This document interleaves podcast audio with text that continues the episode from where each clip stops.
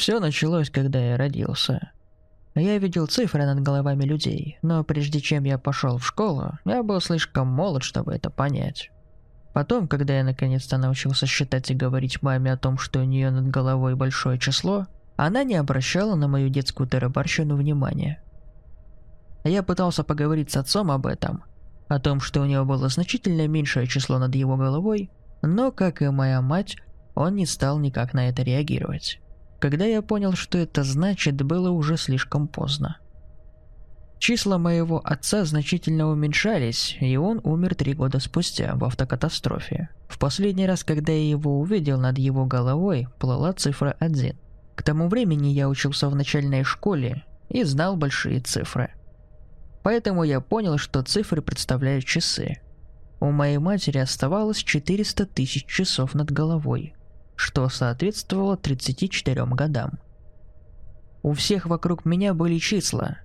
Некоторые больше, некоторые меньше, некоторые очень маленькие.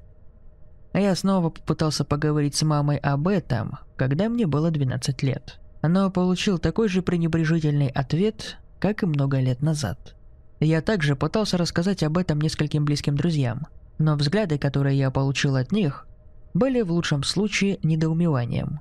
Оттуда я решил, что ни с кем об этом говорить не буду, чтобы они не подумали, что я сумасшедший. Трудно было пойти в местный магазин и увидеть того же пожилого лавочника с номером 12 тысяч над его головой и видеть, как это число уменьшается с каждым днем. Когда приходите что-то покупать, пока однажды его больше не стало – было странно видеть число 300 над головой твоей учительницы по математике. Затем однажды директор вошел в класс, чтобы сказать всем, что мисс Уизерс умерла от редкой болезни, которой у нее была. Более того, было трудно видеть, как уменьшаются цифры на головах близких, хотя они, похоже, совершенно не замечают этого. Когда мне было 15, я пытался остановить смерть других людей – будто родственники или незнакомцы. Чаще всего они отказывались слушать меня, поэтому я начинал использовать хитрую тактику. Например, занимал их перед смертью. По моему мнению, если бы я заставил их быть в другом месте, а не там, где они должны были быть, в момент их смерти, я бы мог их спасти. Ничего не помогало, они всегда умирали, чтобы я не пытался делать. Поэтому я не только не смог их спасти, но и травмировал себя видя, как некоторые из них умирают прямо передо мной. В 17 лет я не выдержал и еще раз поговорил с мамой об этом. Я ожидал, что она снова не станет со мной об этом разговаривать, но она просто молча слушала меня. Когда я рассказал ей о числах, о том, как я могу сказать, когда люди умрут, о том, как я видел номера папы до его смерти, она попыталась найти логическое объяснение всему этому – я знал, что единственный способ убедить ее в этом, что это не выдумка, это доказать ей. Мы вышли на улицу и видели пожилую женщину с цифрами 37 над ее головой. Я остановил ее и спросил, как ее зовут. Она сказала, что ее зовут Джулиана Беллик. Моя мама вмешалась, чтобы извиниться за мое поведение. Я сказал маме, что она умрет через 37 часов. И она не поверила мне, пока мы не увидели ее фотографию в некрологе несколько дней спустя. Поначалу отрицая, моя мама поверила мне, в конце концов и поняла то, что я не мог объяснить наукой. Когда она спросила о числах над ее собственной головой, я сказал ей, и она выглядела довольной после их вычисления. Когда она спросила меня о числах над моей головой, я колеблился. Я не видел никаких чисел над моей головой. Даже когда я смотрел в зеркало, я видел номера других людей, но не свои собственные – к тому времени я даже не думал об этом. Я провел всю жизнь, полагая, что все видели эти цифры, и что мы просто не могли видеть свои собственные. Моя мама сказала, чтобы я оставил это при себе, потому что другие не поверили бы мне и пытались бы причинить мне вред. На протяжении многих лет я пытался помочь различным людям, но ничего из того, что я делал, никогда не помогало избежать их смерти – в конце концов, вместо того, чтобы попытаться остановить это, я решил быть с ними добрым. Будь то грубый незнакомец или хороший друг. Я предлагал им делать хорошие поступки, тонко указывая на то, что наше время на этой земле ограничено, и что мы должны беречь его, чтобы быть с нашими близкими. В 23 года я встретил любовь всей своей жизни. Ее звали Сара. И мы работали вместе – Сначала я пренебрегал ее попытками флиртовать со мной. Главным образом потому, что числа над ее головой были 65 тысяч. Когда мы встречались, это было около 7 лет. Мы начали встречаться, и вскоре эта дружба переросла в любовь, которую я никогда не испытывал раньше. Сара была умной, сострадательной и доброй. Но этот таймер был постоянным напоминанием о ее продолжительности жизни. Поэтому, когда между нами все стало серьезно, я открылся ей. Впервые за долгие годы я рассказал кому-то еще о даре, который получил. Я ожидал, что Сара посчитает меня сумасшедшим, как и все остальные в прошлом. Но она сразу поверила мне. И тогда возник трудный вопрос. Она спросила меня, когда она умрет. Я спросил ее, действительно ли она хочет знать. И после некоторых колебаний, когда она наконец-то сказала, что уверена, я сказал ей. Выражение ее лица изменилось от болезненного любопытства к мрачному принятию. Она пыталась улыбаться, но я мог видеть, что это ударило ее довольно сильно. К тому времени мы были безумно влюблены, и она спросила меня, не хочу ли я остаться с женщиной, чья жизнь такая короткая.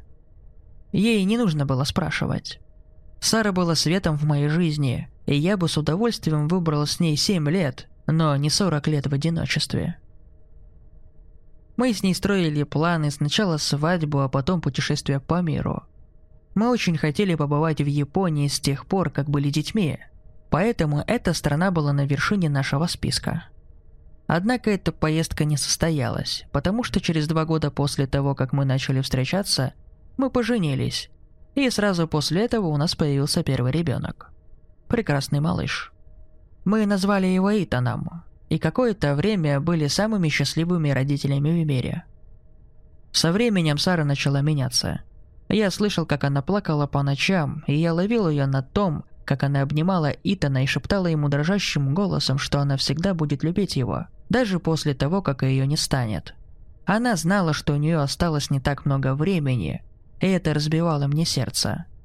Потому что она не будет здесь, чтобы увидеть, как ее сын вырастет. Она пыталась скрыть это от меня, но я знал, что ей было очень трудно. Поэтому я сделал все возможное, чтобы поддержать ее. Вместо того, чтобы погрузиться в своих страданиях, она согласилась, что ее время почти истекло. И ей понравилось оставшееся время с Итаном и мной. В ту ночь она должна была умереть, и над ее головой мелькнуло число 4. В доме было очень тихо. Она уложила нашего сына в постель и пожелала спокойной ночи напомнив ему, как сильно она любит и как она будет присматривать за ним. Она некоторое время наблюдала, как он спит, и после этого вернулась к нашей кровати. В последний раз мы занялись страстной любовью и всю ночь обнимались. Сара спросила меня то, что она боялась спросить все это время.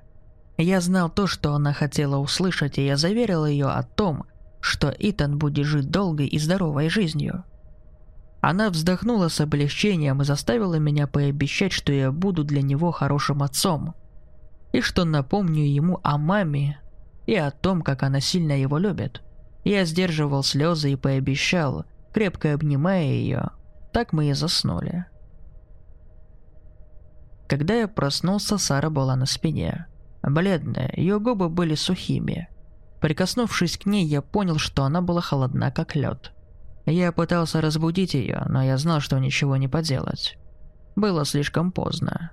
Число над ее головой исчезло. Итан, должно быть, услышал меня, потому что он постучался в дверь, спрашивая, все ли в порядке. Через слезы я сказал ему, чтобы он не входил.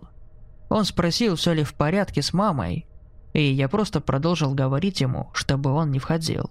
Почему-то я знал, что он может чувствовать, что что-то не так. Остальная часть дня была размытой. А несмотря на попытки спрятать все от Итана, он увидел, как приехала машина скорой помощи.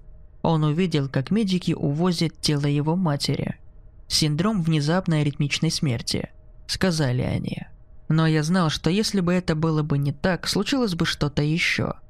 Автокатастрофа, убийство, авария на кухне. Никто не мог избежать этого.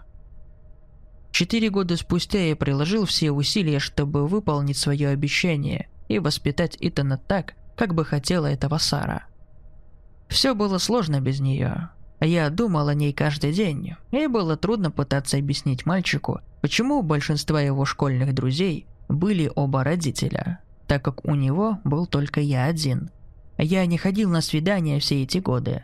Сама мысль о свидании с другой женщиной отрезала меня, хотя я знал, что Сара хотела бы, чтобы я был счастлив. Я знаю, что это звучит глупо, но весь мой мир вращался вокруг Итана после того, как моя жена умерла. И вот однажды в субботу, когда я готовил блины для Итана, я заметил, что он был тихим. Когда я спросил его, что случилось, он сказал, что его друзья, Мэтт и Дэвид, назвали его лжецом. Я спросил его, почему они так поступили. И чуть не подавился куском бекона, когда он сказал, что видит цифры над головами людей, но никто ему не верил. Он еще не знал, что это значит, и я приложил все усилия, чтобы сохранять спокойствие, поскольку я обещал ему, что объясню все, когда он станет старше. Я сказал ему, что у него есть особый дар, такой, как у супергероев. Но он слишком молод, чтобы им пользоваться, и тем временем ему не следует никому об этом рассказывать, иначе он будет в опасности. После этого он больше не спрашивал меня о цифрах, но я подумал, что он, вероятно, расшифрует их самостоятельно, когда вырастет. Спустя годы Итан вырос, Переехал, закончил колледж, нашел достойную работу. Он встречается с милой девушкой и собирается сделать ей предложение. Я был настолько счастлив и горд, насколько бы мог быть отец. А потом однажды он позвонил мне и сказал, что ему нужно поговорить со мной о чем-то. Он сказал мне, что это важно и что он не может говорить об этом по телефону. Я пригласил его, и как только он закончил с работой, он приехал ко мне. По скорбному выражению его лица я сразу понял, что что-то не так, хотя он пытался это скрыть. Когда я надавил на него, чтобы он сказал мне, он сломался и сказал, что он знает все о числах. Он сказал, что пытался спасти других людей, но каждый раз терпел неудачу. В тот момент он сильно напоминал мне себя, когда я был моложе. Я вспомнил, что чувствовал, когда был в его возрасте и пытался помочь людям, которые вот-вот умрут. Но тем не менее, что бы я ни делал, они все равно встречали свою смерть.